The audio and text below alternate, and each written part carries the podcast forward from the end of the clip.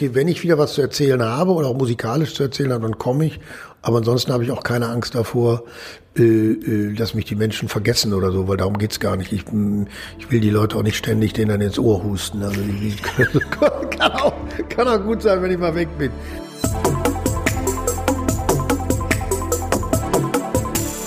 Sina Peschke trifft. Herbert Grönemeyer. Superlative werden ja immer gern genommen, aber in diesem Fall stimmt's mal wirklich. Herbert Grönemeyer ist mit über 20 Millionen verkauften Tonträgern der kommerziell erfolgreichste Musiker Deutschlands. Jetzt hat er sein 16. Album veröffentlicht und wieder macht er es uns nicht leicht mit seinen Songs, vor allem mit den Texten. Aber was noch viel schöner ist, der Mann ist auf dem Teppich geblieben und hat sich seinen Ruhrpott-Humor bewahrt. Wir hatten einen Termin mitten in Berlin, da wo er lebt und arbeitet, an einem historischen Ort übrigens, nämlich genau in dem Haus, wo die berühmten Hansa-Studios sind, am Potsdamer Platz gleich um die Ecke. Da, wo David Bowie aufgenommen hat und U2 und die Mode und Udo Jürgens. Alle waren sie da. Und jetzt wir beide. Herbert Grönemeyer mit Mensch, 20 Jahre her. Schön, dass Sie da sind. Das ist aber lieb, danke, danke. ähm, Herr Grönemeyer, ich muss Ihnen gleich ähm, mal eine Geschichte zu diesem Song erzählen, weil die meisten Menschen sind ja total beseelt, wenn sie Mensch hören. Ne? Und ich kriege immer eine kostenlose kleine Panikattacke zwischendurch, heute noch. Okay, und wieso? Weil 2003 äh, ich das erste Mal nach zwei Jahren mit Kind zu Hause zwei Karten geschenkt bekommen habe für ähm, ihr Konzert in der Waldbühne in Berlin. Mein hm. Sohn war zwei Jahre alt, habe ich eine Woche vorher angefangen zu organisieren. Die Oma, der Opa schläft im Kinderzimmer, damit das Kind im Bett schlafen kann und so weiter und gepackt und gemacht und getan und die Bücher und das Essen und die Windeln und so, alles eingepackt. Liefer Kind bei meinen Eltern ab, fahr weiter über die A9 nach Berlin, freue mich, dass ich endlich im Hotel angekommen bin, mach die Tasche auf und was sehe ich? Die Karten vergessen. Nee, Windeln und Fläschchen. In der Tasche? Ja. Hm. Boah, und dann? Sind die hoffentlich einkaufen gegangen oder wie? Ja, also Großmütter sind ja da zum, äh, zum Glück gut drauf und die hat mir dann die Angst genommen. Ich bin dann sozusagen mit frischer Zahnbürste und frischen T-Shirts und, und Windeln ins Konzert gegangen. ins Konzert gegangen, ja. Wie geht's dem Eisbären? Den heißt, wir haben wir, wir haben, wir, wir hatten ja geplant letztes Jahr nochmal, äh, also 20 Jahre Mensch zu spielen. Und das ist ja dann, äh, weil ein Bundesland in Deutschland äh, sich äh, herausgenommen hat, den CT-Wert mal runterzusetzen beim PCR-Test. Und genau aus dem Bundesland kam ein Mitarbeiter und der kam mit einem negativen PCR-Test, der im Rest der Republik positiv gewesen wäre. Und der kam genau hierher, auch wir haben hier geprobt. Und dann hat er uns, mein Schlagzeuger mich am nächsten Tag angesteckt und haben wir gefragt, können wir deinen PCR-Test mal sehen, den du gestern da mitgebracht hast? Und dann stellte sich raus, der war halt in, überall, ich hatte den gleichen Wert, war positiv in Berlin. Und er war aber, ich sage jetzt nicht welches Bundesland, aber die haben mal eben gesagt, bei uns ist das nicht so. Bei uns ist jemand mit dem CT-Wert von 30 immer negativ. Wie auch immer. Das war ja. fatal. Und da hatten wir aber in, im Zuge dessen auch überlegt, äh, revitalisieren wir mal den Eisbären wieder. Mhm. Den gibt's noch der liegt. Und dann war der aber doch schon, würde ich sagen, doch so leicht äh, angeschäppigt, Gegammelt. wie wir sagen würde. Und dann, hatten wir, und dann hatten wir überlegt, ob wir neun auf die Bühne setzen oder so, äh, auch im, im, im Bühnenbild und also ihn gibt's noch, aber er ist äh, doch auch also in schlechter viel, Verfassung. Wie viele andere in den 20 Jahren auch in die Jahre gekommen, würde ich sagen. ähm, darf ich mal einen Anlauf wagen, einen ganz besonderen? Ähm, als ich Ihren Bruder vor drei Monaten getroffen habe, okay. ist es mir leichter gefallen, ihn zu siezen, weil er einen Doktortitel hat. Also ja, das ist ja, also mich kann man gerne duzen. Äh, äh, das macht's mir jetzt ein bisschen Sagen Sie leichter. ruhig du zu mir. Ach, du ahnst es. Okay, okay. Ja, ich bin vorbelastet sozusagen. Ja, gut. Ja, ja. Aber die Autorität haben Sie da hinter sich. Jetzt können Sie es, nehmen Sie es leicht. So, also die Stimmung ist gut. Ja. Ähm, gestatten Sie mir trotzdem oder gestatten mir trotzdem die Frage, Herbert, wie geht's? So ganz im Allgemeinen und Also wenn allgemein sicherlich besorgt, äh, nachdenklich, persönlich jetzt dadurch, dass die Platte draußen ist, erleichtert und äh, äh was das angeht, ganz ja mm, freue mich, dass sie da ist, dass das Kind geboren ist. Ja. Auch endlich in Streaming-Seiten, auch endlich raus ist, nachdem man schon fünf Monate vorher eine Single ausgebracht hat. Äh, was für mich auch neu war, das kannte ich vorher auch noch nicht so richtig. Äh, aber äh, freue mich, äh, was die Gesamtsituation angeht, wie alle äh, nachdenklich besorgt, aber auch äh, eine, ein, ein großes Maß auch von Zuversicht. Okay. Und privat?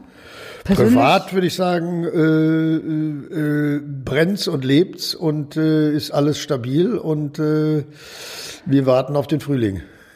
Schöne Brille übrigens, wollte ich Ihnen sagen. Ich bin Brillenfan. Ah, und, danke die, sehr. und die sieht so aus, als würde dir nichts passieren, wenn man sich draufsetzt. Nee, das ist dies auch. Das hat mir äh, aus eigenen Stücken hat ein Schweizer äh, aus Basel, ein, ein Schweizer äh, Brillenhändler, der aber auch selber Brillen herstellt, hat mich gebeten und gefragt, ob er mir mal eine Brille bauen dürfte. Da hab ich gesagt, ja, wenn Sie jetzt äh, wenn Sie wollen, also bitte, äh, ja, und das ist ja bei Ihnen und so mit den eng stehenden Augen und so. Und, und dann habe ich jetzt gerade in dem im Zuge dessen hat mir einer eine Analyse der deutschen Brillenindustrie vorgelesen zu dieser Brille. Und da war das war die Brille wäre für ein, ist für Herrn Grönemeyer völlig falsch. Er müsste ein ganz zartes Gestell tragen, damit seine Augenbrauen zur Geltung kommen. Die werden durch diese Brille abgedeckt. Seine feine Nase wird erdrückt von dieser Brille. Also auf jeden Fall, meine Brille sei im Sinne der deutschen Brillenindustrie völlig falsch. Aber Sie haben alles richtig gemacht, sonst wäre keiner drauf angesprochen. Das meine ich, genau, alles richtig gemacht. Ich finde, bei meinem Kopf braucht eine mächtige Brille und ich trage die gerne. Also ich habe mehrere Brillen, also nicht nur eine. Ich, bei mir ist der Trend auch ganz stark zur Drittbrille da. Aber äh, ich trage die auch gerne und, ich, und sie, die hilft meinem Gesicht zumindest irgendeinen Ausdruck zu haben. Ach Gott. Es lohnt sich übrigens durchaus auch mal kurz darüber zu sprechen, wo wir gerade sind. Wir sind hier bei mir im, äh, im, in meinem, äh, äh, ja wie immer man das nennt, das ist unser Studio, unser Büro, unsere Etage äh, in, in, in Berlin, mitten in Berlin, ähm, in der Nähe vom äh, Potsdamer Platz.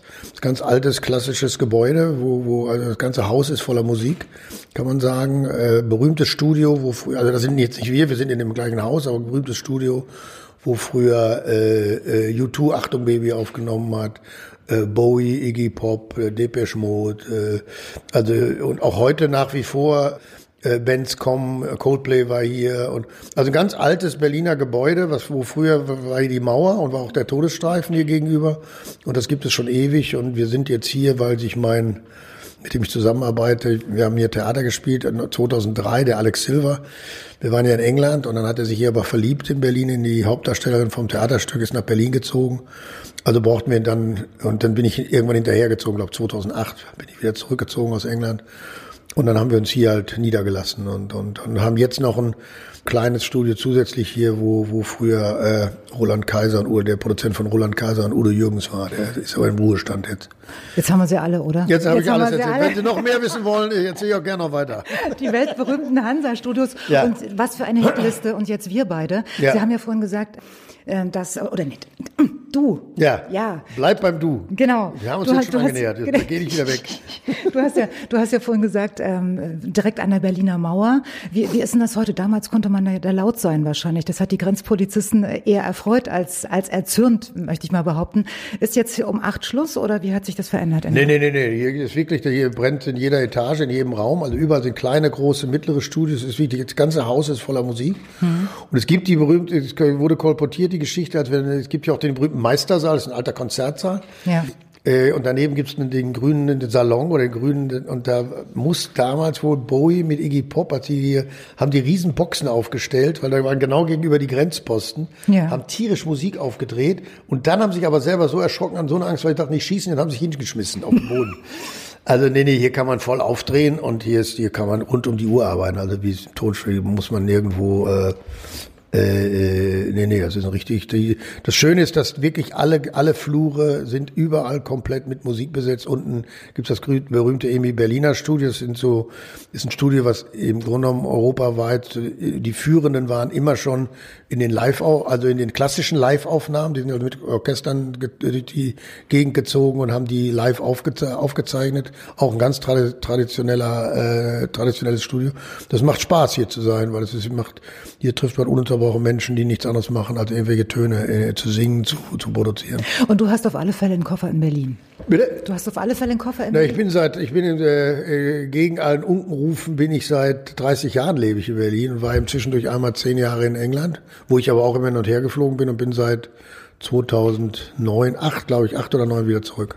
Man weiß das immer so genau nicht. Ist er jetzt in, nee, das ist, in der Schweiz? Also es gibt ja immer oder? diese, diese Bots, wenn ich mich also dann in, zu jedem Thema äußere, die dann immer schreien, der zahlt keine Steuern, der lebt hier gar nicht. Das ist dumm gelaufen mit diesem Geschrei, weil das stimmt einfach nicht. Ich lebe schon immer in Berlin, zahle auch immer schon meine Steuern in Deutschland. Aber wie auch immer, ich lebe auch schon wieder seit 14 Jahren wieder in Deutschland. Das Album ist draußen. Heißt, das ist los. Ja. Und als ich den Titel das erste Mal gehört habe, habe ich so gedacht, na? Was kommt denn jetzt? Das, klingt, das klingt so beim ersten Mal hören so ein bisschen bockig. Ja, bisschen bockig ist bei mir auch immer dabei. also ich bin jetzt, ich bin auch vom, vom Sternzeichen Widder, also bockig passt. Also bockig hat noch keiner gesagt, muss ich aber sagen, finde ich eine sehr gute Beschreibung für mich. Müsste ich mal übernehmen. Also bockig bin ich auch. Mhm. Also ich bin nicht, also das, die Platte ist glaube ich nicht bockig, die ist schon hoffentlich auch neben bockig auch ein bisschen einfühlsam und und nach, also nachdenklich, liebevoll, auch äh, erwärmend. Aber grundsätzlich versuche ich, habe ich mir natürlich versucht in dieser Zeit, in der die auch entstanden ist oder in der Zeit, in der wir uns alle befinden, ja, meinen Reim darauf zu machen. Wo sind wir? Was ist das? Wie, wie ticken wir? Es ist, denke ich, die erste Platte, die ich gemacht habe von einem sehr auf einem sehr un, äh, unruhigen Boden, würde ich sagen, also sehr, sehr merkwürdigen Boden, weil man selber natürlich ununterbrochen täglich seine, sein Gehirn neu zusammenrücken muss, ob man die Dinge noch richtig sieht, falsch, ob man überhaupt noch was sieht. Und dann Musik zu machen, ist auf der einen Seite wunderbar, weil es wie so eine Flucht ist auch natürlich. Und eine Riesenfreude an Musik arbeiten zu dürfen und zu können. Aber umgekehrt natürlich auch, was, was, was kochst du da jetzt? Oder was wird das? Oder was mhm. ist das? Oder so. Also insofern, aber bockig, muss ich sagen, finde ich, äh, find ich gar nicht schlecht, ehrlich gesagt. Finde ich ganz gut. Ja. ähm, es ist ja auch seit, seit vier Jahren, glaube ich, das erste Lebenszeichen. Mhm. Ne? Mhm. Und wir gehen ja mal davon aus, dass, dass jeder Künstler ein überdimensioniertes Mitteilungsbedürfnis besitzt. Ne? Deswegen mhm. sind wir ja alle irgendwie eine Rampensau. Okay, ja. So. Wenn man dann aber äh, so gar keinen Austausch mit einem Publikum hat über die Jahre, ja. dann ist das Ganze ja, wenn es schlimm kommt, das Gegenteil von einer Explosion, sondern eine Implosion. Man, die wie, Gefahr wie, besteht immer. Ja, genau. Wie war das bei dir? Wie hast, wie hast du die, die vier Jahre so halbwegs rumgebracht? Das ist dir auch noch, oder gab es sogar vielleicht einen Moment, wo du gesagt hast, zeitweise war es gar nicht so schlecht? Ja, das mache ich. Das ist jetzt auch nicht neu. Also ich glaube, wenn man so die Rhythmen sieht von meinen Platten, äh, die sind schon immer ähnlich, also zwischen drei und vier Jahren. Und ich merke einfach auch jetzt wieder, ich, ich, ich freue mich riesig, ich bin anwesend, ich bin auch präsent und das ist auch, äh, freut mich auch, macht mir auch tierisch Spaß. Aber ich habe eben nicht so ein latentes Mitteilungsbedürfnis, wenn ich ehrlich bin. Also ich bin auch ganz froh. Äh, ich finde mich manchmal dann, also wenn ich jetzt 17 Mal was gesagt habe, kann ich mich auch selber nicht mehr hören ich finde, man muss Appetit bekommen auf, auf Öffentlichkeit, auf Mitteilungen und äh, inwiefern dann Menschen sich abwenden oder woanders äh, landen oder hinzu kommt auch, dass, sagen wir mal, was die Plattenindustrie angeht, seit, das war bei uns zum Beispiel auch so zwischen dauernd jetzt und äh, Tumult, ist der, ist, sind die Umsätze nochmal dramatisch eingebrochen. Und wir haben festgestellt, dass zum Beispiel von 200.000 Menschen, die, die wir also in Anführungsstrichen verloren haben, 80 Prozent nirgendwo mehr sind. Die kaufen weder CDs, die sind weder beim Streaming, die hören Musik nur noch bei YouTube und vielleicht umsonst bei ihrem Streaming. Also das, die Menschen, also das hat sich alles komplett geändert. Das mhm. hat sich mhm. einfach komplett geändert. Und äh, mit dieser Situation muss man klarkommen und lernen. Und gleichzeitig bin ich halt jemand, der sagt, okay, wenn ich wieder was zu erzählen habe oder auch musikalisch zu erzählen habe, dann komme ich. Aber ansonsten habe ich auch keine Angst davor, äh, äh, dass mich die Menschen vergessen oder so, weil darum geht's gar nicht. Ich, ich will die Leute auch nicht ständig denen dann ins Ohr husten. Also kann, auch, kann auch gut sein, wenn ich mal weg bin. Also ich habe keine Angst, dass ich vergessen werde, weil entweder ich schaffe es mit dem, was ich mache, wieder Aufmerksamkeit zu erregen oder Freude zu machen oder oder ich schaff's nicht, aber dann, dann nützt mir auch nichts, wenn ich zwischendurch die Leute zugehustet habe. Hast du in den vier Jahren vielleicht noch was Neues für dich entdeckt? Golfen, Puzzeln oder Joggen? Nee. Joggen? nee, ich, ich leide jetzt nicht unter, äh, ich, erstmal habe ich extrem guten, kann ich extrem gut müßig gehen. Aber es ist jetzt nicht so, ich habe zwischendurch angefangen, äh, dirigieren zu lernen, mein erstes, äh, mein zweites klassisches Konzert dirigiert äh, Rachmaninow, zweites Klavierkonzert von Rachmaninow und Tschaikowski. Ich, ich sitze jetzt nicht zu Hause und, und gucke mir auf meine Füße oder, gucke mir meine Schuhe an.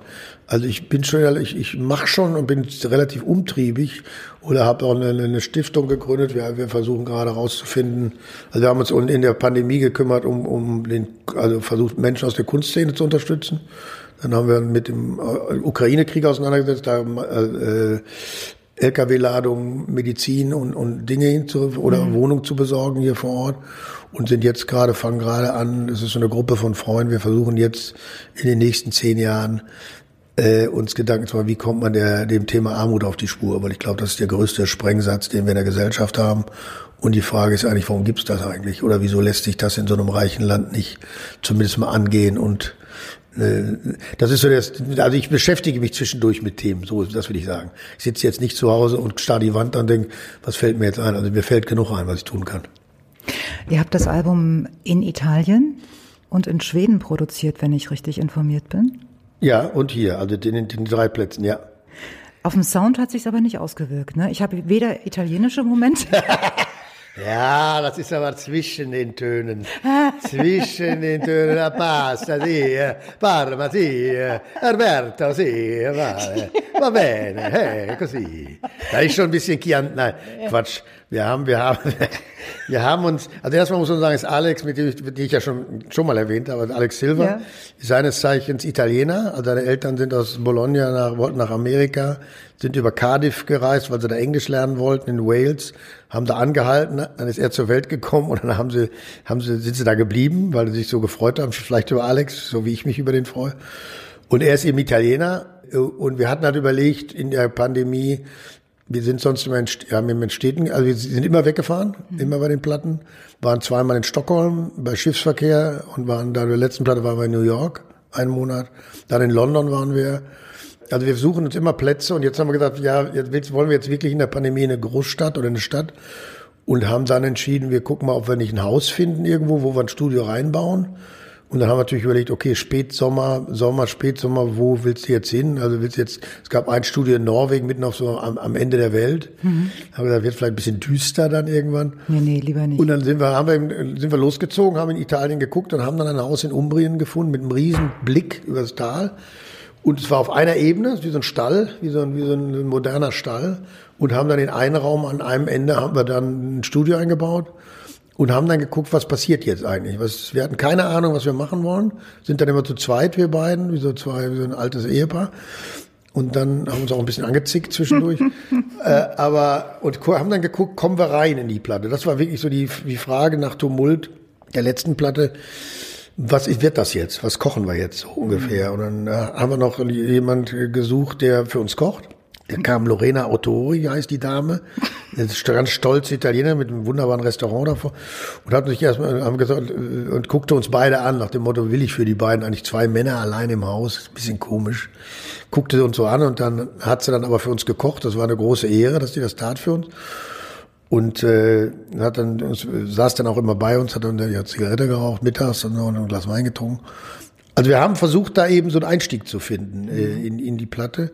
Und das ist uns dann auch aus, vom, aus dem Nichts auch irgendwie gelungen. Also irgendwie haben wir das Gefühl, okay, diese Weite, dieses etwas Unbeschwerte, diese italienische Leichtigkeit, äh, morgens dann mal zum Markt gefahren, dann unseren Espresso getrunken, ein bisschen Parmaschinken gekauft und wieder zurückgefahren, ein bisschen Brot äh, oder so ein Toast gegessen, so ein Käse, Chicken Toast. War das dann Männerurlaub oder? Das war so, äh, ja, Männerurlaub unter Druck. Also es war jetzt leider ja, kein, ja es war jetzt kein Männerurlaub leider. Also ich habe, ich verreise auch gerne mit Männern, habe ich auch schon gemacht in meinem Leben mit Freunden. Aber nee, nee, es war eben leider, also es war kein Urlaub, aber sondern eben der Druck, kommen wir da rein. Ne? Also kommen wir in die mhm. Platte rein, fällt uns was ein, wie klingt die, wie, wie, wie ist das jetzt nur, wiederholen wir jetzt uns nur, aber und das war ein schöner Einstieg. Und das, denke ich, merkt man schon auf der Platte. Also das erste Stück war Eleganz, was jetzt Eleganz heißt. So tut, tut, tut, tut, tut. Ich weiß auch nicht, ein bisschen, ein bisschen albern äh, von der Musik her. Aber wir sind reingekommen und mit dem, mit der, mit dem Gefühl sind wir dann zurückgekehrt, waren dann, haben ungefähr sechs, sieben Songs mitgebracht, sind dann nochmal nach Visby gezogen, nach Gotland, auf, nach, Schweden, im Winter.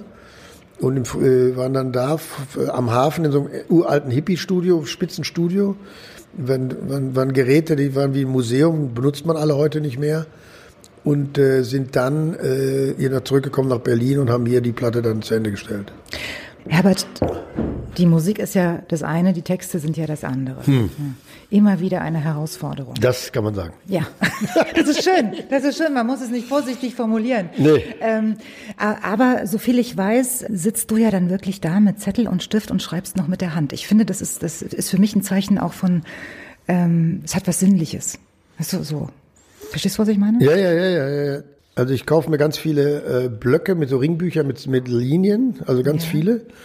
Und kaufe mir noch zwei, drei schöne Stifte also mit einer dicken Mine, entweder Kuli oder, oder äh, Tintenroller. Und äh, setze mich dann hin und auch die, durch diese Bewegung und durch dieses Schreiben habe ich immer das Gefühl, ich kann dann auch schnell durchstreichen und kann also an, an, den, an den Rand schreiben und auf die andere Seite schreiben oder aber dieses Schreiben als solches, als Vorgang, ist eben wie wenn man sich hinsetzt und einen Brief schreibt. Das ist ein Unterschied, ob ich einen Brief in, in den Computer tippe ja. oder ob ich selber sitze und schreibe. Das ist so, hat so eine, da verbindet sich mein, in meinen Augen, in, meiner, in meinem romantischen Blick, äh, verbindet sich einfach das, das Gehirn oder der Mensch oder das Unterbewusstsein, was auch immer, die äh, verbindet sich einfach mit der Hand. Und, und das ist immer die Hoffnung dann durch diesen, durch diesen Vorgang, dass irgendwas passiert, dass sich irgendwas löst, dass irgendwas äh, zutage tritt, was ich selber gar nicht wusste. Also ich sitze da nicht intellektuell und löse eine Matheaufgabe, sondern ich schreibe einfach drauf los über Themen, über Ideen, die ich habe, Fragmente äh, und, und schreibe und schreibe und schreibe. Das, das ist wirklich wie so ein absurdes äh, ge, ge, ge, ge, Gekritzel. Und nicht wegschmeißen, ne? Nee, die habe ich alle noch, die habe ich alle noch, die habe ich noch, das Zeug habe ich alles noch. Äh, macht interessanterweise nach Jahren überhaupt keinen Sinn mehr, weil es wirklich aus der Zeit entsteht. Aber es ist äh, als Vorgang und dann betet man halt wirklich, das klingt völlig albern, aber man betet, dass einem was einfällt. Also es ist wirklich so die, ich habe da kein Konzept, also ich weiß, das eine oder andere Thema oder eine, eine Stimmung, die ich, die ich kenne, könnte, könnte vorkommen. Ich habe dann so ein vages Gefühl, wo ich gerne hin will, was das die ganze Platte erzählen soll. Aber an sich ist es ein Kamikaze. Es ist wirklich ein Kamikaze-Vorgang. Äh, man rennt völlig, steht man, man sitzt blind vor der Leinwand. Also wirklich, da ist nichts drauf. Man hat auch keine Idee. Ich bin kein, ich bin ja nun auch kein Geschichtenerzähler, wenn man, äh, auch wenn viele Leute denken, an sich erzähle ich keine Geschichten, ich erzähle Stimmungen und Ideen und, ich, ich, ich, ich bete das wirklich, und das macht mich so strubbelig. Ich bete, dass mir was einfällt und, und das Problem ist aber nicht, dass mir was einfällt, sondern es muss nicht nur mir einfallen, es muss auch passen. Also deswegen, es gibt ganz viele, ganz viele äh, Themen oder auch äh, Texte, die ich schreibe, die sind auch vielleicht auch gar nicht so schlecht, aber die passen dann trotzdem nicht auf die Musik oder funktionieren nicht mit der Musik. Und ich habe jetzt zum ersten Mal auch mal so als Spaß, habe ich bei der CD noch so ein kleines Heft dazugelegt, wo man auch noch Texte so, so äh, Ausschuss, Ausschuss, gar nicht Ausschuss, so schlecht. Ausschuss äh, lesen kann, äh, so Outtakes quasi wie beim Film. äh, da, ja, weil ich bin selber, damit man einfach versteht, was ich meine, wenn ich immer so erzähle, dass ein Text auch auf die Musik passt. Das ist einfach auch Glückssache. Ne? Da denkt man immer so, der hatte so eine Erfahrung, der kann das. Oder, nee, nee, nee, nee, weiß Gott nicht. Also viele Texte, also viel, viele Musiken sträuben sich gegen die Texte. Und das ist so, und die sind, dann ist die Musik eben auch sehr bockig und sagt, das ziehe ich nicht an. Da kannst du mir jetzt anziehen, wie du willst. Nein, ich zieh das nicht an. Du kannst, geh weg. Das passt nicht, das Zeug. Das ist Müll. Und ab der zweiten Strophe schlafen mir schon die Füße ein. Meine Musik, ich bin als Musik viel, viel besser als diese dämliche zweite Strophe. Die kannst du dir schenken, du Affe. Vor ein paar Wochen habe ich deinen Bruder gefragt. Das war Halleluja. Ja, habe ich okay. ihn gefragt. Es war es war Ende November mhm. nach dem Auftritt bei Wetten das. Mhm. Und dann habe ich gesagt, ähm, Herr Grünemeyer, was sagen Sie denn zum neuen Song von Herbert? Und er sagt, ja, wissen Sie, Frau Peschke, äh, vor allem bei, nein, bei seinen neuen Songs muss ich mich äh, erst langsam reinhören. muss ich mich nicht oder muss nee, ich mich? Äh, ich muss mich reinhören. Ja. So, ja. jetzt habe ich ihn seitdem nicht wieder gesprochen. Hatten Sie schon mal Gelegenheit, äh, Dietrich zu fragen, ähm, was er davon hält? Nee, das habe ich noch nicht. Das habe ich noch nicht. Äh, ich denke, es geht allen so. Ja. Ich glaube, es geht allen so. Man wundert sich, das kenne ich, solange ich denken kann. Also auch Männer wurde früher im Radio nicht gespielt, kann man sich heute gar nicht mehr vorstellen. Die Rundfunkpromoter von der EMI, als ich neu zur EMI kam, damals 84 oder ja 84, kriegten beim Radio die Nummer nicht gespielt. Die alle Radiosender sagten, der singt so komisch, was soll das Lied? Was ich wir verstehen auch nicht, worum es geht. Was ist das für ein Quatsch?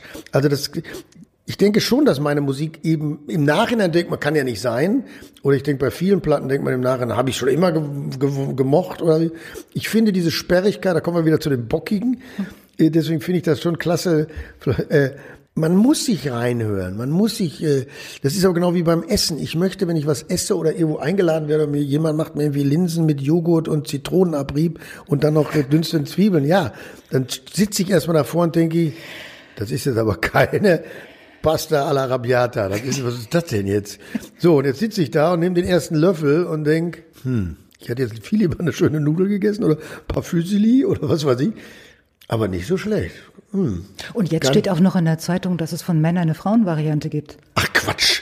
Es gibt, es gibt, also das ist der größte Unsinn. Ich habe, es gibt, ich, ich habe bei einem Radiosender hier in Berlin, der schob mir einen Text zu, einen Tag vor dem Weltfrauentag ob ich das mal kurz die eine Strophe äh, ins Mikro singen dürfen äh, mhm. wollen würde.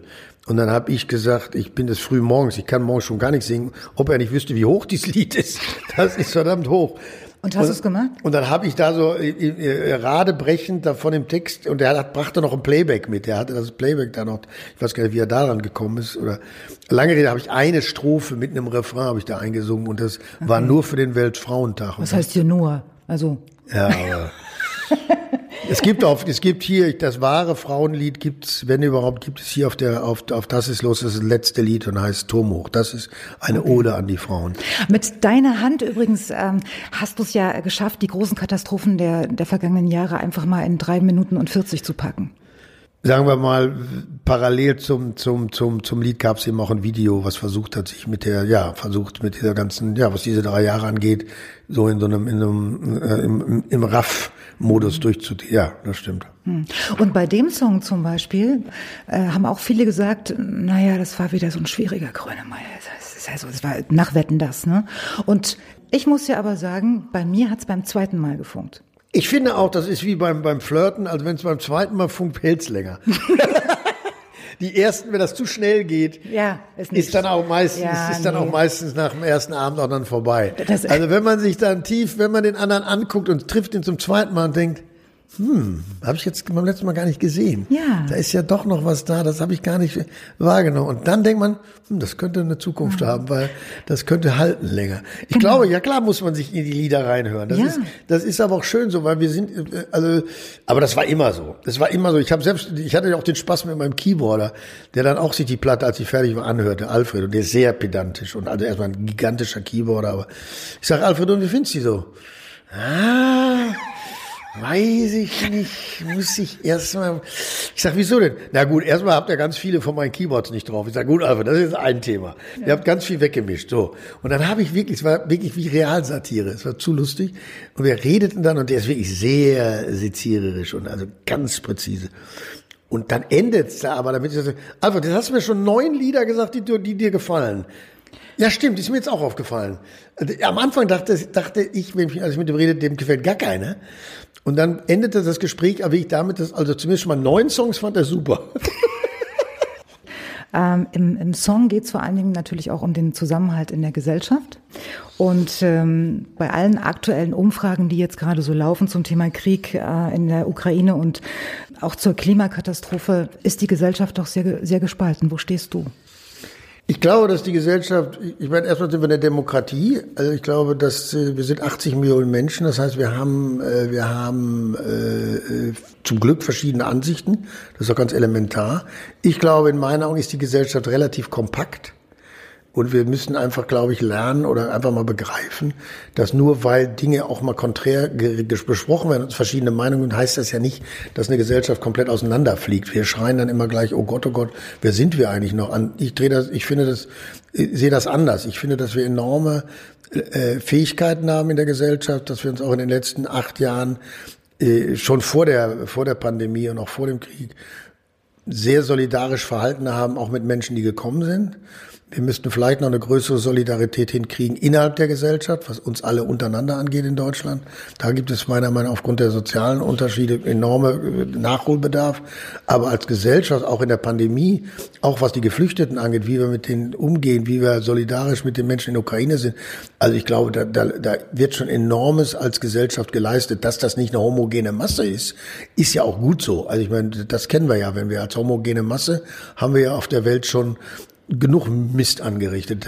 Wir müssen lernen, dass 80 Millionen Menschen auch verschieden denken, verschieden ticken und diese Unterschiede, wie ich auch singe in dem Lied Angstfrei, in der Unruhe uns dran gewöhnen, wir wollen nicht die Ruhe haben. Und es gibt in meinen Augen auch kein West- und Ostdeutschland. Es gibt in Deutschland ein Norddeutschland, ein Westdeutschland, ein Süddeutschland und ein Ostdeutschland.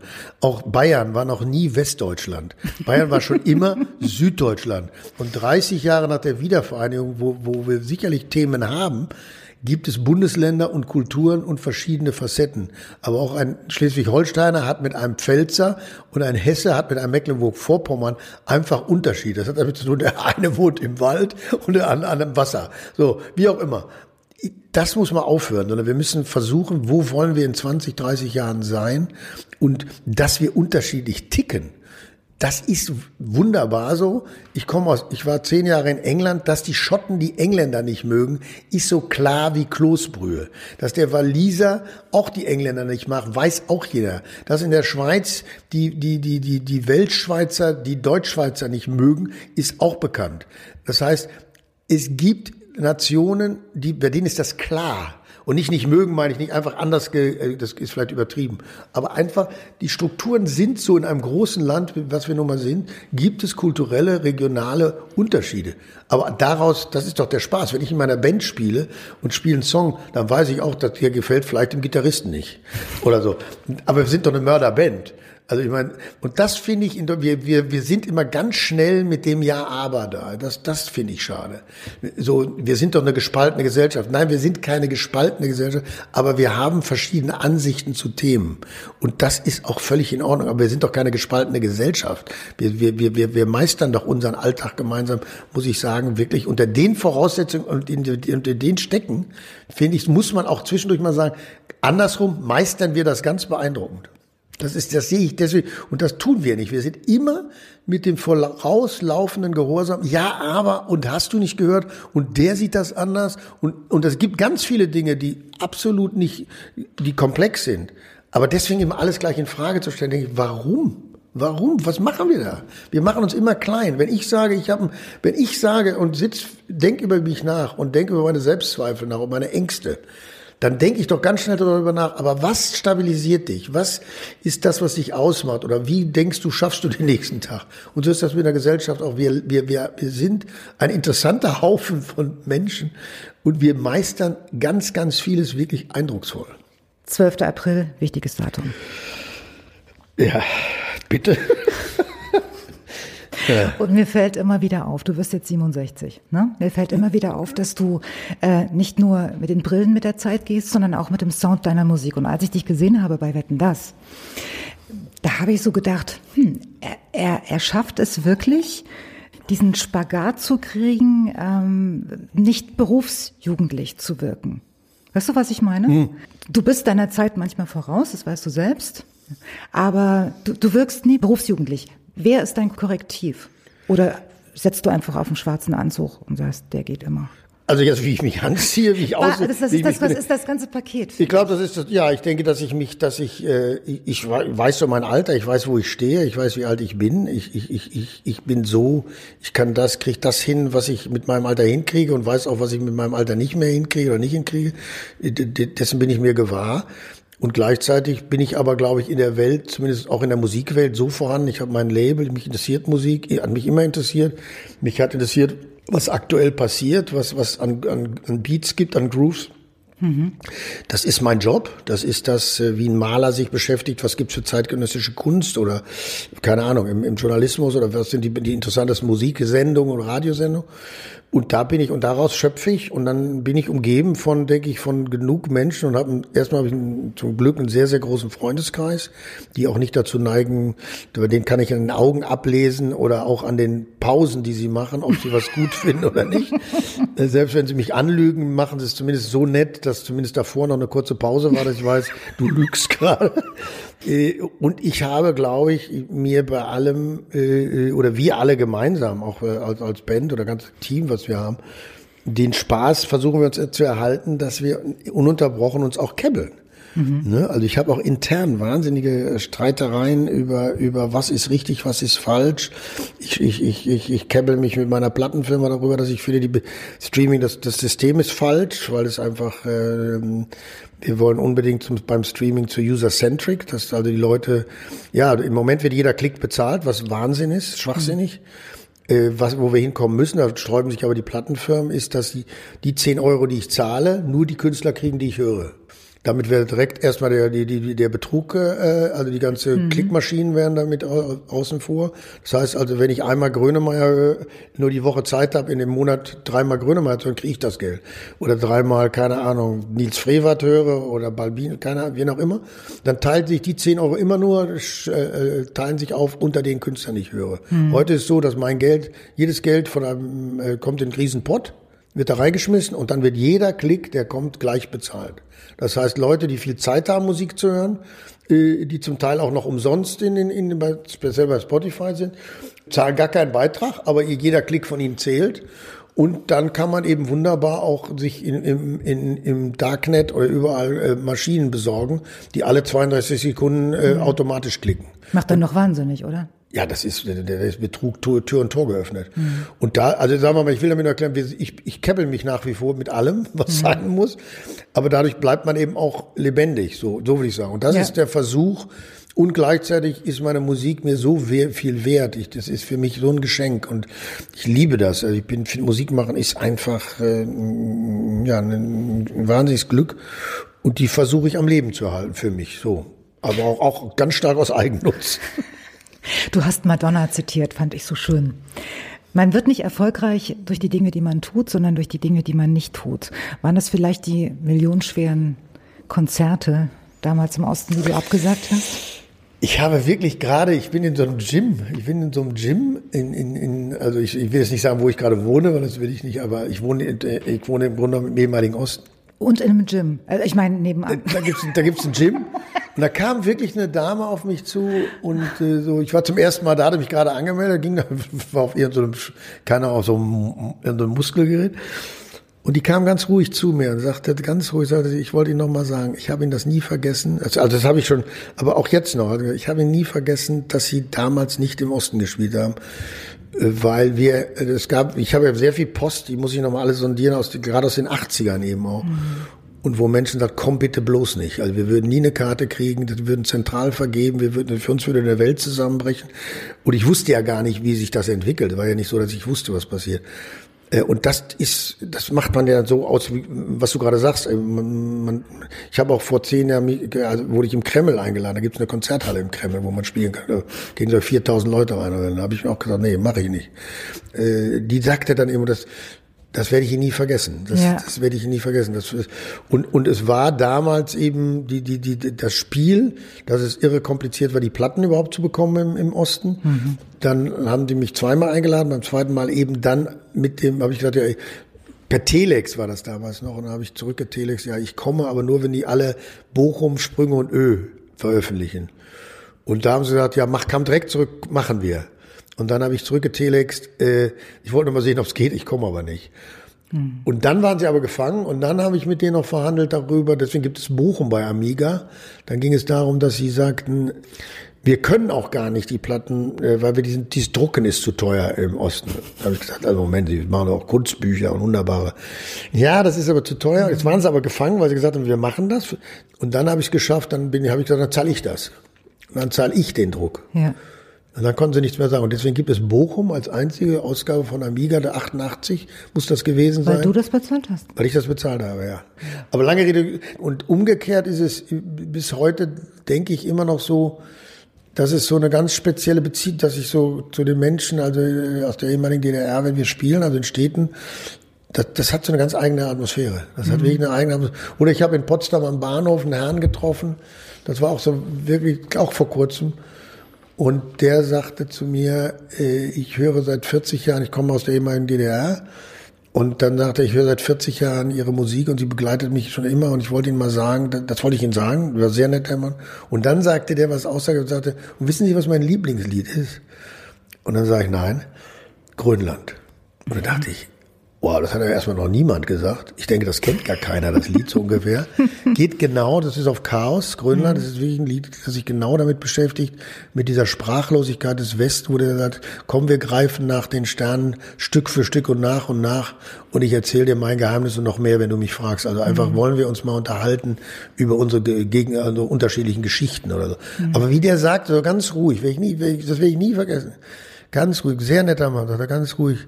Und wissen Sie, was mein lieber Grüner? Ich sage, das kann jetzt nicht Ihr Ernst sein, das kennt gar keiner. Mhm. Aber dass das, das, das Lied ist, finde ich, hat so viel erzählt. Das fand ich wirklich sehr, sehr rührend. Wir wussten damals übrigens, dass ähm, Künstler, die aus dem Westen gekommen sind, immer mit Naturalien bezahlt wurden. Entweder mit Meißner Porzellan genau. oder mit Blüthnerflügeln zum Genau, Beispiel. Flügel. Die haben mir gesagt, ich sage, wie wollen was? Sie das denn bezahlen? Haben die gesagt, genau. Segelboote was? haben die gesagt, Segelboote, Klaviere, Möbel, Porzellan. Ich dachte, wollen Sie mich jetzt veräppeln? was hättest du genommen? Was hättest du genommen am Ende, wenn es so weit gekommen wäre? Ich hätte dann bestimmt einen Klavierladen eröffnet oder so. Keine Ahnung. Aber allein die Idee fand ich schon so irre. Äh, dachte ich, sag mal, was soll denn das jetzt werden, wenn es fertig ist oder so. Es war, es, es, es, ja, das klingt jetzt aber auch so eitel oder so überheblich, soll nicht so klingen. Es war einfach so, so schräg. So absurd, ja. Es war so absurd. Und wenn ich diese ganzen Briefe, die gibt es auch noch alle. Ich muss mal nachforschen. Es gibt wirklich, das, die, und genau immer das gleiche Thema. Bitte, bitte komme nicht, bitte.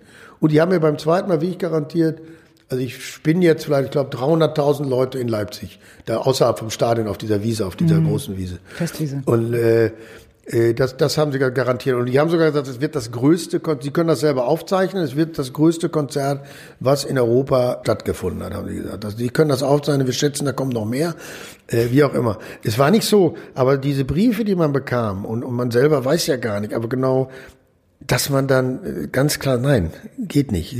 Das, das, das ist absurd, das, das zerstört einfach und, und, und das ist auch das falsche Zeichen und wie auch immer. Aber es ist dies Nein sagen, ja, richtig. Zu lernen, Nein sagen, ist komischerweise auch ein Riesenrezept für eine Beziehung. Kann ich sagen. Ah, wir müssen, wir müssen jetzt erstmal einen Strich, einen Strich drunter machen. Du hast auf alle Fälle alles richtig gemacht. Also zumindest. Also nicht alles im Leben, aber einiges. Für wen hast du eigentlich den Song Urverlust geschrieben? Wer, wer, wer schwebte vor deinem geistigen Auge? Das, das, ist, das, ist, das ist, das Lied hat, also ganz viele gesagt, das ist, das Lied, wenn man es genau liest, jetzt kommen wir wieder zu dem Thema, wenn man, also grundsätzlich geht es darum, dass man im Leben etwas verloren hat, was das Leben in völlig andere Bahnen gelenkt hat oder was einem passiert ist, äh, was das Leben in völlig andere Bahnen gelenkt hat und als es gelaufen wäre, wenn das nicht passiert wäre. Aber und jetzt kommt das Wichtigste. Wenn man das Lied genau liest, das hat man durch eigenes Verschulden verloren. Es geht hier nicht um Urverlust, äh, da kann jetzt jeder für sich natürlich, und das ist offen. Das Lied ist offen und man kann selber nachforschen, was sind für Dinge, die mir passiert sind, was habe ich verloren im Leben oder auch das Wort vielleicht. Aber wenn man es genau liest, geht es darum, jemand hat äh, aus eigenem Verschulden eine Beziehung zerstört und stellt im Nachhinein fest, das war der größte Fehler, den er in Anführungsstrichen gemacht hat im Leben. Wenn er das nicht getan hätte, diese Leichtfertigkeit, äh, äh, dann wäre sein Leben in ganz anderen Bahnen gelaufen. Mhm. Und derjenige, den er verloren hat, aufgrund seines eigenen Zutuns, stellt er selbst nach 15 Jahren fest, sehr bitter. Das war im Grunde genommen das. Aber das kann man jetzt auf vieles beziehen. Nur, das ist wichtig, es ist kein Anschluss äh, was man an, an der Weg zum Beispiel. Also es ist nicht 20 Jahre später ja. äh, die Reprise von der Weg. Für mich der beste Song auf dem Album, weil der geht direkt in den Bauch. Das versucht man. Das ist der Versuch. Das.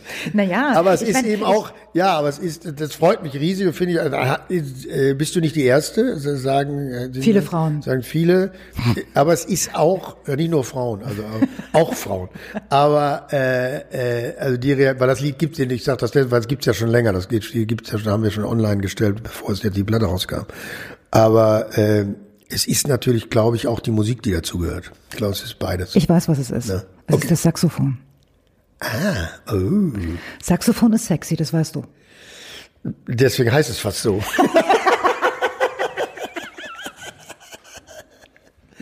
Nein, Ja, es gibt einen Mörder-Song, den kann ich nur empfehlen. äh, Play That Sax. Es gibt diese wunderbare äh, tierische Nummer. Ich weiß gar nicht, wie die, die Interpretin das, also fällt mir gerade ein zu dem Thema. Tierische Funknummer. Für mich war es eher eine Fortsetzung nicht von der Weg, von, sondern von Halt mich. Ah. Ja gut, das ist vielleicht, das ist auch besser. Das würde ich sagen, ist besser.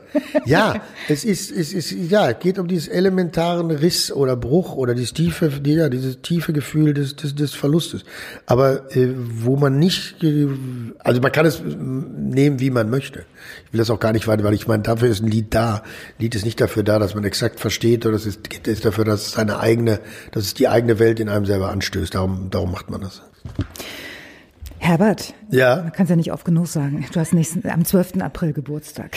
Boah, haben wir's jetzt? Ja, habe ich. Wo sind die ist- Geschenke? Naja, Moment. Was Moment, habe ich, habe ich übrigens. Kann ich dir, du, äh, jetzt wo du sagst, Ja. ehe ich's vergesse, ich habe was für dich. Das ist ein typisches Männergeschenk.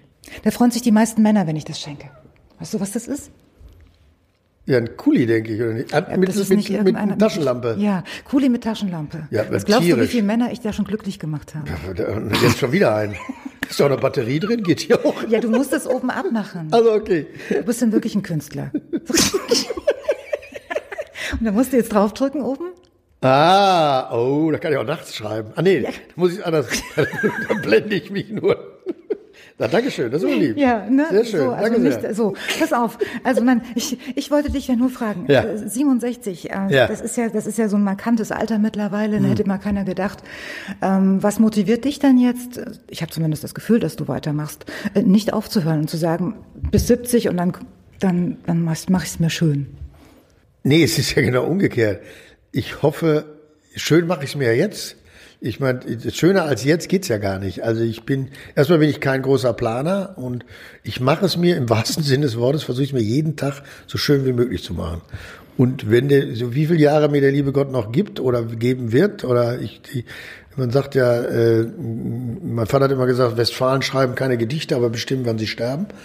äh, und äh, ich habe mir jetzt vorgenommen 96. Ich kann es jetzt auch nicht mehr ändern, glaube ich. Äh, ich nee, es ist, ist, ist schöner als ich es versuche mir täglich zu machen und so wie gut wie groß das Geschenk des Lebens ist mit dem, was ich erleben darf, äh, äh, was meine um Umgebung angeht, was mein Leben angeht, was den Zuspruch der Menschen angeht, äh, äh, dass ich Musik machen kann, dass ich tragischerweise äh, in, in komplexen Situationen im Sinne von der Welt lebe, aber nichtsdestotrotz, es ist schön und hoffe, bleibt auch so und deswegen wird es auch hoffentlich so bleiben. Ich denke nicht darüber nach, äh, ob ich jetzt irgendwann in den äh, Ruhestand geht. Es, äh, selbst wenn keiner mehr zum Konzert kommt, werde ich weiter Spielst singen. trotzdem. Und selbst wenn keiner, wenn mich auch keiner mehr sehen will, werde ich versuchen, irgendjemand noch zu küssen. Oder wenn ich noch irgendwo einen Ball sehe auf einer Wiese, werde ich auch noch versuchen, den mal 22 Mal hochzuhalten, was mir vielleicht auch nicht mehr gelingt. Aber mir geht es gut. Ich bin, schöner wird's nicht. Und deswegen versuche ich mir das so lange wie möglich zu erhalten. Gibt's für dich äh, vielleicht schon so, so eine Art Alternative zur Musik, wo du sagst, das fasziniert mich genauso oder ist das komplett außerhalb deiner Vorstellungskraft? Also ich kenne viele Dinge, also ich versuche mich auch eben geistig zu beschäftigen mit Themen und Dingen, äh, äh, aber es gibt keinen. Also die einzige Alternative, die es gab zum, zum also außer der, der, der, der schönsten Nebensache der Welt so ungefähr, aber war wäre vielleicht der Fußball gewesen. Also ich muss sagen, die Alternative auf den Platz aufzulaufen. Selbst jetzt, wenn ich an einem Fußballplatz vorbeilaufe, weiß ich immer genau das Gefühl, wie es ist, wenn die Stollen auf dem Boden geklackert haben aus der Umkleidekabine und man lief au- au- auf. Da würde ich sagen, das ist sehr ähnlich zu dem, wenn ich auf die Bühne gehe. Aber ansonsten äh, ist die Musik natürlich nicht zu ersetzen. Aber es gibt viele andere Dinge, mit denen man sich beschäftigen kann, äh, äh, wo man auch äh, entweder äh, irgendwas gelingt oder scheitert. Also Gibt es denn irgendwelche versteckten Talente? Bei denen, mir? Ja, von denen wir noch nichts wissen, wo du zu Hause in aller Heimlichkeit zur Höchstform aufläufst. Mein geheime Talent, nö, da ich ja eine ziemliche Quatschdrossel bin, an sich erzähle ich von meinen Talenten. Habe ich noch ein Talent, weiß ich nicht, was ich noch Das, keinem was du besonders habe? gut kannst oder so. Ich kann hervorragend kochen.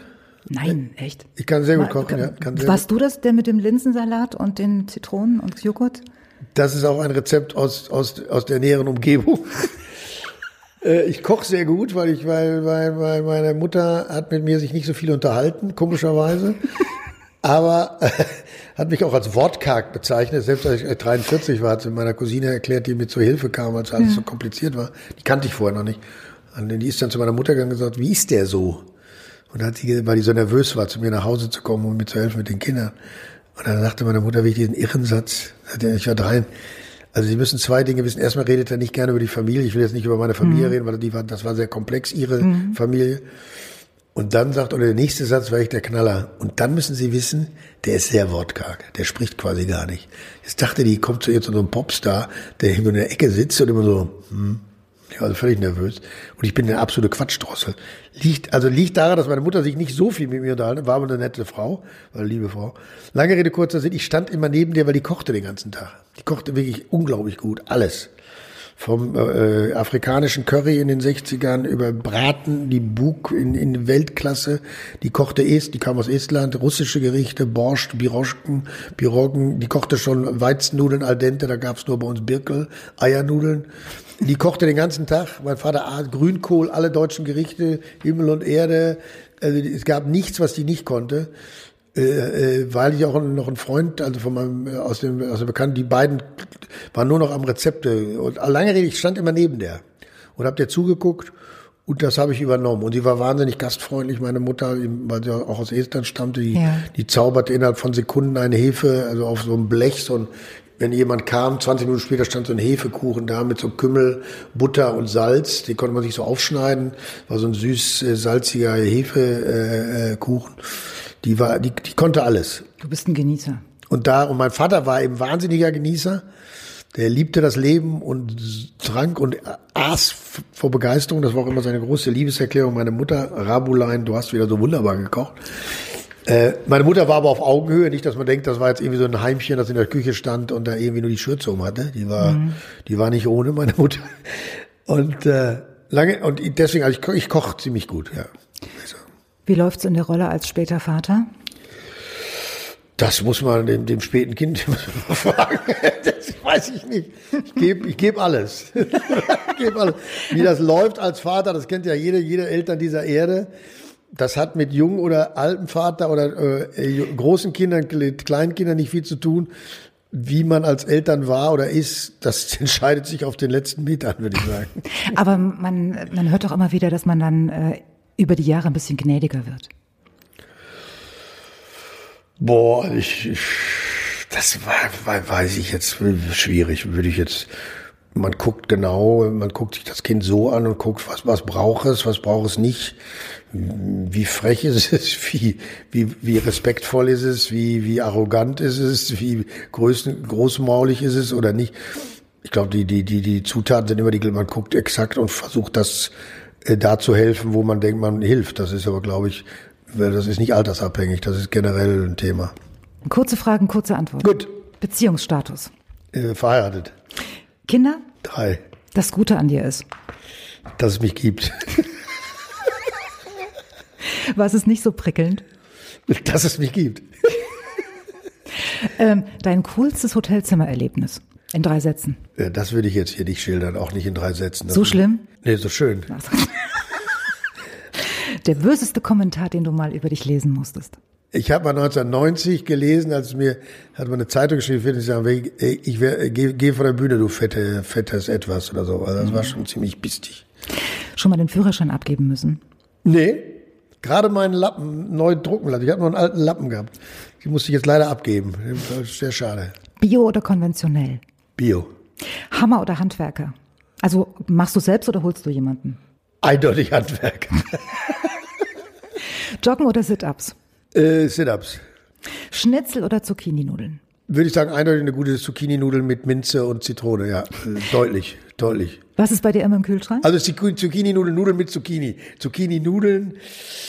Ah, ja, ja, nein, also es gibt eine Spitzen-Zucchini, Öl, äh, Chili, äh, Minze, Zitrone und dann aber auch eine vernünftige Nudel dazu und Zucchini.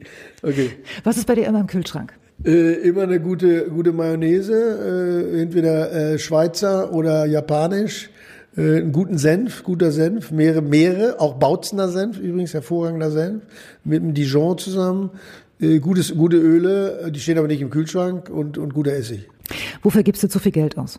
Für alles. Ich, ich bin, ich bin leider, es gab schon mal ein Lied von mir, Kaufen.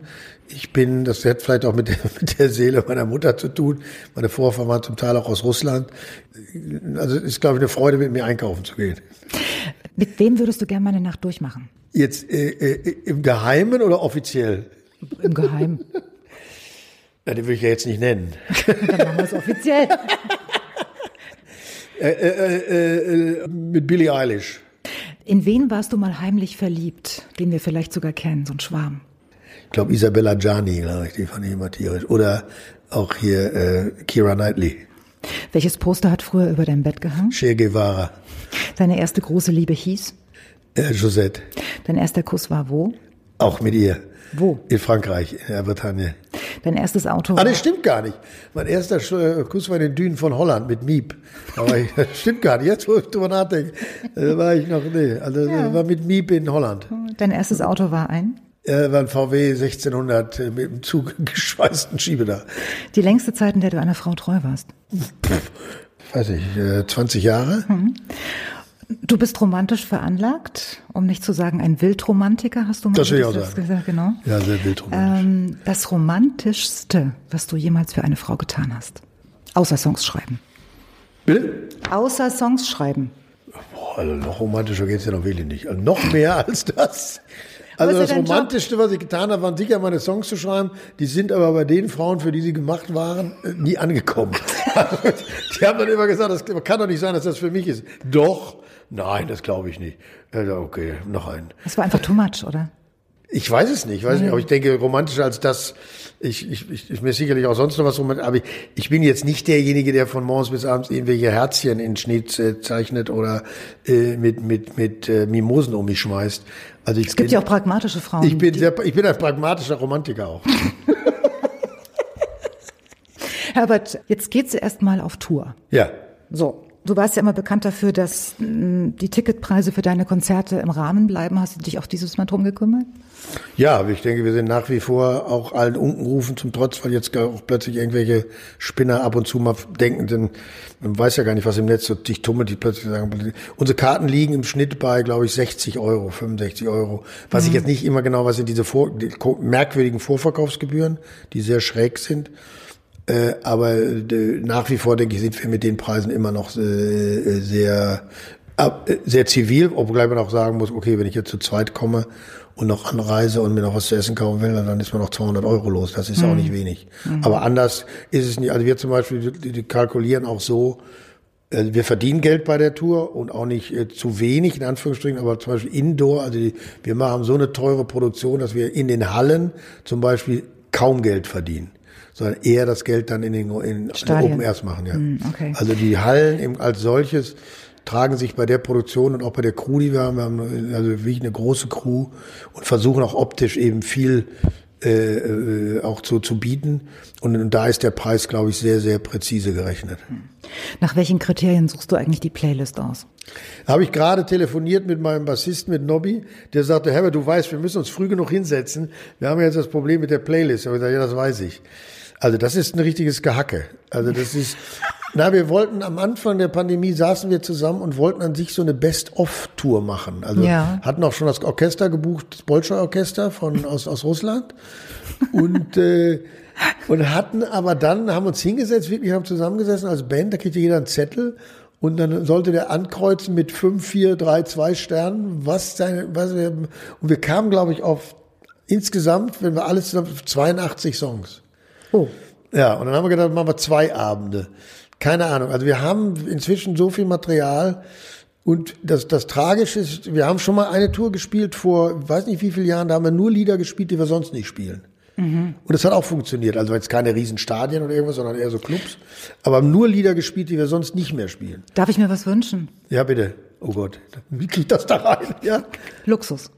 Halleluja. Das war aber auch damals auf der Liste. Okay, okay, werde ich, werde ich äh, einbringen. Ähm, ist, Es ist problematisch, weil man nach jeder Tour äh, hat man das Gefühl, auch nach der Tumult-Tour, die in meiner Erinnerung, denke ich, die schönste Tour war, die wir je gespielt haben, weil damit keiner gerechnet hat, dass man auch mit der Platte, die übrigens sehr, sehr gut ist, äh, das, auch die Band selbst mit dem Programm, wir haben, glaube ich, neun Stücke aus, von Tumult gespielt und alle haben gesagt, das wird eng, Open Air, also wird eng. Und es hat total gut funktioniert. So, jetzt hatte man ein Programm, wo man sagt, das war gut. Jetzt macht man wieder ein neues Programm. Mir würde es auch reichen, wenn du es nur in Leipzig spielst.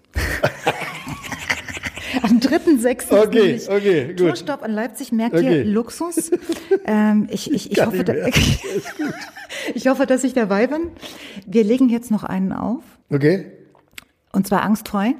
okay. Das so ein bisschen klingt wie äh, Neue Deutsche Welle. Ja, das ist angelehnt. Der Beat ist ein bisschen wie bei Männer. Ja. Äh, dieses Arpeggio, ich meine, so spiele ich schon immer Arpeggio, besser kann ich es nicht. Ich spiele halt immer die Tutu, ich spiele halt immer so wackelnd Klavier. Ja. Und äh, trotzdem haben wir versucht, das natürlich in die Jetztzeit zu zerren. Aber äh, es war der, der Sport, als wir das angefangen haben. Lassen wir probieren, wie, wie das heute klingen würde, wenn man das auf so einen Beat setzt. Der Beat ist halt sehr ähnlich, ja. Mir geht's jetzt richtig gut. Ja? Ja. Kenne ich noch einen. ich schick, weil es vorbei ist oder was? Nein, nein, nein, nein, nein, nein, nein, nein, hat Spaß gemacht. Nein, nein, überhaupt nicht. nee, gar nicht. Also, ich, ich freue mich auf die Playlist in Leipzig. Ja, mhm. ist klar. So meine Art, da dran zu bleiben. Ja, ich wäre jetzt gar nicht drauf gekommen. Ich habe es wahrgenommen. Nein, es nee, ist wirklich schön, verrückt. Ja. Es ist nicht einfach. Ja. Es ist wirklich nicht einfach, äh, Weil, und, und, und, und ich überlege jetzt auch nächstes Jahr, ob man, also ich würde auch gerne die, die, die, die, die Mensch-Tour, weil die wirklich Ja. komplett durchgeprobt war, äh, auch zu, also zumindest die Konzerte nachzuholen, also soweit man es hinkriegt, weil das Programm einfach auch klasse war, das war wirklich spitze. Äh, Wir hatten eben Bläser und Streicher und alles. Ich hörte das zu Hause auf dem Sofa, konnte ich das mithören bei den Proben, weil wir immer dachten, wir schaffen es noch mit dem, mit dem Virus. Ich komme noch, wir schaffen noch ein paar Konzerte zu spielen. Ging dann aber leider doch nicht, weil mir auch alle gesagt haben, du kannst jetzt nicht nach einer überstandenen Infektion. Es wären, ich, noch zwei Konzerte gewesen. Äh, aber es war einfach, das Virus ging nicht weg und dann ist es auch wahnsinnig gefährlich. Aber das, das würde ich gerne wiederholen und würde gern wirklich mal zwei Abende spielen, wo wir an zwei Abenden zumindest mal ein verschiedenes Programm spielen. Damit wir so viele Songs unterbringen wie möglich. Ich freue mich. Schön Jetzt schon. dir. ist doch noch gar nicht. Aber das ist die Idee. Die Idee, die wir haben, ist wirklich, dass wir zwei. Aber jetzt das Programm wird natürlich auch bestimmt werden von der neuen Platte. Klar. Schön, Ja. dass wir so schon gesprochen haben. Und jetzt die aktuelle Auskopplung aus dem neuen Grönemeyer-Album Angstfrei. Vielen Dank. Danke sehr. Das war Herbert Grönemeyer. Und ihr wisst ja, wie es ist. Im Podcast funktioniert das mit den Songs so einfach nicht. Also entweder ihr habt irgendwo ein schönes Abo oder ihr holt euch einfach das neue Grönemeyer-Album. Und denkt immer dran, das haben wir heute gelernt, Grönemeyer funktioniert erst beim zweiten Mal hören. Also macht's gut, bis später.